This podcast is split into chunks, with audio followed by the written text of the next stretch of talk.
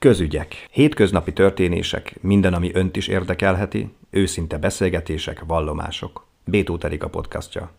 Elnéztem önt, hiszen beültem a próbájukra, és olyan átszellemült volt az arca. Tehát azt láttam, hogy egy pillanatig sem gondolkodhat el másról, hanem csak a zene. Így van ez? Kérdezem Kovács László karmester urat. Hát ez az első találkozás most ebben ezzel a programmal kapcsolatosan, és az ember ilyenkor hallgatja a zenét, korrigál, javasol, kér, dirigál, másképpen, mikor legközelebb játszuk, segíti elő azt a fajta koncepciót, amit szeretne, de hát, hogy átszellemültség, nyilván erre is szükség van ilyenkor, de ilyenkor nagyon sok olyan mechanikus próba folyamatra van szükség, amitől szép lesz a dolog, és világosan fog szólni.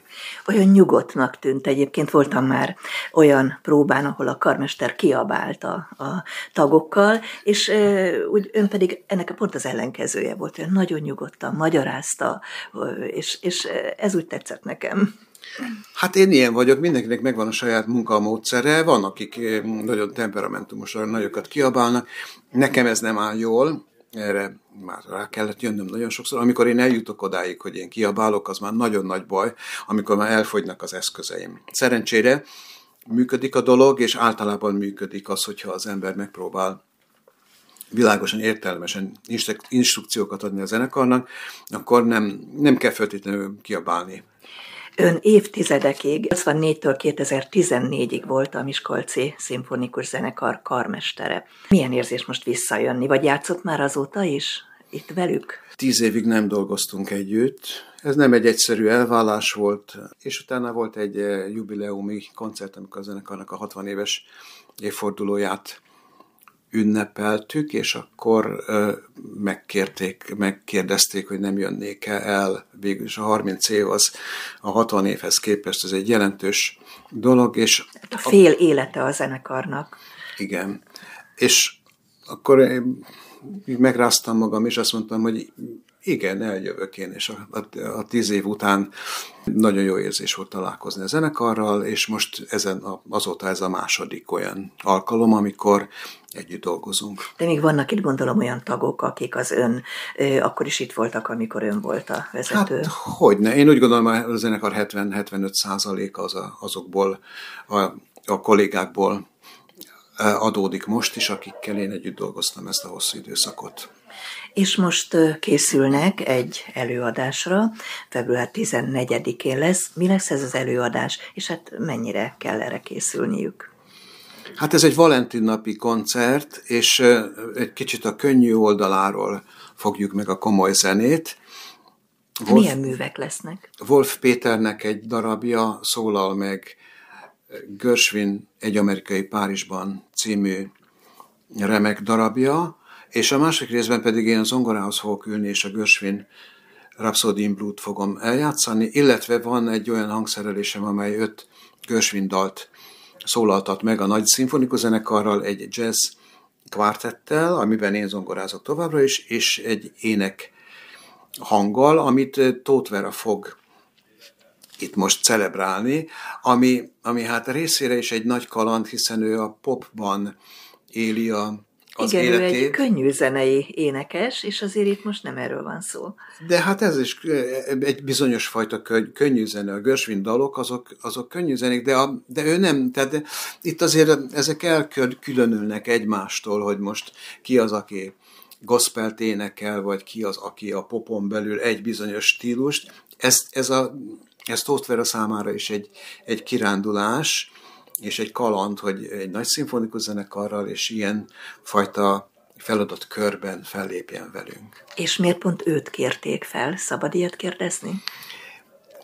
Én többször dolgoztam már vele, még valamikor az ő pályája elején kezdődött ez a folyamat, 25-30 évvel ezelőtt, 25 talán túlzok, 20-25 évvel ezelőtt, amikor a szimfonikus zenekarhoz meghívtuk, és akkor énekelt az ő saját műfajában dolgokat. Én mindig nagyon tehetségesnek és sokoldalúnak tartottam, és azóta többször volt alkalmam olyan helyzetekben vele, amikor meglepett a felkészültsége, a, az alapos, az alapos mindenre kiterjedő figyelme, és a műpában azt a koncertet, amelyet decemberben megtartott, ez neki egy, egy hagyományos, minden évben megrendezett karácsonyi koncertje, azt én dirigáltam a Budapest Jazz Orchestrával és a Danubia Szimfonikus Zenekar vonósaival, és akkor is annyira lenyűgözött a sokoldalúsága, hogy amikor ez a koncert ötlet megszületett, akkor javasoltam, hogy, hogy Verát hívjuk erre a feladatra. Mennyit kell gyakorolniuk még egyébként? Hát minden koncert, amikor egy szimfonikus zenekar leül a pódiumra, az meg kell, hogy előzzön két, három, négy, hat próbát, nyolc próbát, attól függ, hogy milyen nehézségű ez a dolog. Mi erre most egy dupla próbát tartunk, aztán még egyet, az három, és aztán utána gyakorlatilag még lesz kettő, és még egy, tehát erre hat próbát tartunk. Ezek nem, ezek, ez egy nehéz koncert lesz? Ez egy nehéz koncert, igen. Egyrészt azért nehéz, mert ezek bonyolult nagy szimfonikus zenekari darabok, másrészt még jön az a plusz, amikor ezzel a, a nagy szimfonikus zenekar és a jazz kombóval együtt kell játszani és kísérni kell, ami még pluszban ugye ilyenkor karmester nélkül folyik a dolog, hiszen, hiszen én el vagyok foglalva, mert közben én zongorázom. Nem beszélve a Rhapsody in Blue-ról, ami szintén egy ilyen kihívás a zenekar számára, mert nem számíthatnak rám, hiszen a szongora szólót én játszom, és ilyenkor úgy néz ki, hogy milyen nagy dolog az, hogy valaki zongora mellől dirigál, de ennél sokkal nagyobb kihívás az, hogy a zenekarnak, akik viszont nagyon sokszor a karmester nélkül kell, hogy játszanak, mert ilyenkor a zongoristák mi csak akkor tudunk dirigálni, amikor éppen felszabadul a kezünk, nem akkor, amikor igazán szükség lenne rá. Igen, ezt akartam kérdezni, hogy hát hogyan csinálja. Ez egy, ez egy fantasztikus, hogy zongorázik, és közbe karmesterként is ott van a zongora mögött, tehát Igen, ez de óriási én, én, odafigyelést igényel. Én mindig ilyenkor a zenekarnak a helyzetét emelem ki, hogy számukra még fantasztikusabb, hogy karmester nélkül ott vannak, és mégiscsak, a, amikor éppen semmilyen segítséget nem tudnak kapni, az onkoristát, mert mind a két keze foglalt, ennek ellenére hallgatják, és képesek eljátszani azt, amit egyébként máskor karmesterrel szoktak. És most erre a február 14-i koncertre miért éppen ezeket a műveket választották, vagy kiválasztotta? Hát közösen beszéltük meg gyakorlatilag a zenekar vezetésével, egy Valentin napi koncert. Hát ilyenkor ugye minden zenekar bajban van, mert erre nincsenek igazán bejáratott dolgok általában mindenki elmegy az úgynevezett könnyű műfaj felé. Ez azért gyakorlatilag Görsvin zenéje az beépült a szimfonikus zenekaroknak az alaprepertoárjába, tehát nem olyan nagyon kihívó dolog, de így, hogy én zongorázom is a rapszódiát, meg hogy Vera énekel ebben, ez már egy különlegesebb dolog, ami, ami, ami annak számít, és még nem beszéltünk Wolf Péternek a színem Music című darabjáról, ami egy fölvállalt filmzene, de a, a lehető legjobb forrásból származik ez a dolog, és a lehető legjobb minőségben született meg, amit én nagy boldog, boldogsággal dirigáltam már sok zenekarral, és boldogan ajánlottam ebbe a környezetbe, Görsvin mellé, ami a zenekarnak korán sem egyszerű, de a hallgatóság számára egy nagyon könnyen befogadható filmzene. Az lenne az igazi, hogyha az ember egy ilyen interjút készít, akkor a hallgató felkapja a fejét, és azt mondja, hogy hú, erre a koncertre, vagy bármilyen előadásra elmegyek, de hát el kell mondani a hallgatóknak, hogy már alig van jegy, legalábbis az imént én ezt tudtam meg. Igen, hát különleges a próbarend, mert mert gyakorlatilag a 14. koncerten már most leültünk dolgozni, de már elfogytak a jegyek talán még, még van 10-20 jegy. Még kevesebbet mondtak nekem az imént, de mindegy, ez, tehát nem Ez sok. nagyon nagy öröm, és hát csak még jobban a felelősségérzetünket emeli az, hogy sokan érdeklődnek, és kíváncsian fognak jönni erre a produkcióra. Talán sokan kíváncsiak a miskolciak arra, hogy Kovács László karmester most ugye Debrecenben van, ha jól tudom, ugye? Tíz évig voltam Debrecenben, de ez a szakasz lezárult, most már utóbbi másfél évben nem vagyok pozícióban náluk. Hol van most és mit csinál?